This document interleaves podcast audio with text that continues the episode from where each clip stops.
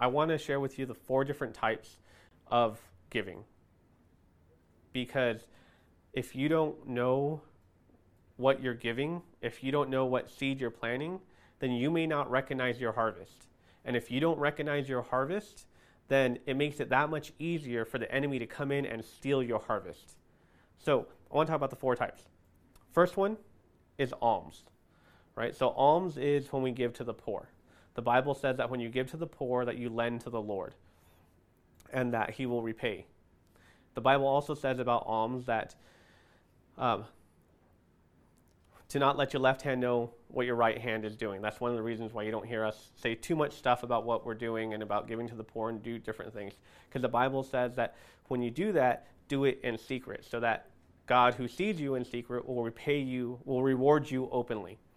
And then the second part of that is, you know, if you boast about it and if you seek praise from man, then you have received your reward in full.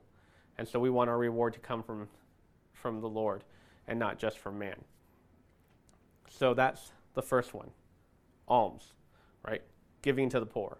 We give alms, but when you sow seed into this, this actually isn't alms. Alms is like when you go and you give, um, you know, to the homeless man down the street or a family who really needs it, food, that type of stuff. So that's the first one, alms. And I'm trying to do this in a really quick overview. If you want more in-depth information, let us know. We'll maybe make a video that's maybe a little bit more in-depth, or we can even talk one-on-one. Um, number two is tithe. Tithe is when you give 10% of your income to God. Now, um, a lot of people, their little hiccup is, is that net or gross? I believe it's gross, but, you know, 10% of your income. So that one, the Bible says to bring your tithe into the storehouse. So your tithe goes into the storehouse where you're getting fed, your church. And um, so with tithe, the Bible says that when you tithe, that he will open up the windows of heaven and pour you out a blessing. He also says that he will rebuke the devourer for your sake. And so things that you need, things around the house that don't give out, that don't break down, that don't it takes care of your house, it takes care of God's house. That's tithe we need to be obedient in giving the tithe.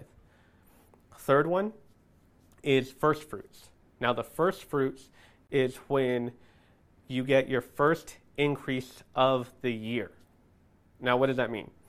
That means that, at least for me, my financial year is January to December, beginning of January and to December. So, the first time I get an increase, so let's say you know, first week of January, let's say February, whatever it is, the first time I get an increase, a raise, let's say, say it's a $50 raise. Now that first uh, $50 that I get from that raise, that whole thing goes to the Lord. That's the first fruits of my increase. Not the whole check, just that increase part. And just the first time, just once. Um, and all the rest of them are, are yours. And if you get other raises throughout the year, that same thing, that's yours. Um, and tithe on that, but that's you don't have to give the whole thing. And then the third one is offering.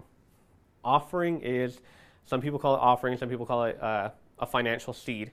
And so that one is when you give to the Lord, not tithe, not alms, not first fruit, but you give because you love Him. It, you offer it up. It's gratitude. The Bible says that He loves a cheerful giver. Now, offering is when you plant a financial seed and the Lord said he'll give you 60, 30, or 100 fold. And for those of you who are a little OCD, because that would drive my wife crazy, 30, 60, 100 fold. Sorry, I like to mess with my wife a little bit like that, just doing things out of order. But uh, so those are, that's the seed that you plant, and the Lord gives you increase and reward on that and there's a lot of verses on offerings and seeds and different things like that. But I just wanted to give you a really quick overview so that you know what you're giving and so that you can recognize your harvest. Because a lot of times we think our giving is not working. A lot of times the enemy tries to delay it so that we would stop doing it, or the enemy just just takes it because we don't know what to expect back or what we're doing it. Now, of course, we don't do it to expect back, just like the Lord said with the alms, right? He's very interested in why we give the motivation to give is a big deal to him. Motivation for anything, right? He says if, you know, if you look at a woman lustfully, then you've already committed it in your heart. Why? Because motivation to him matters. And so a lot of these things we give because we're grateful, we're willing, we're obedient. And the Bible says when you're willing and obedient, you eat the fruit of the land.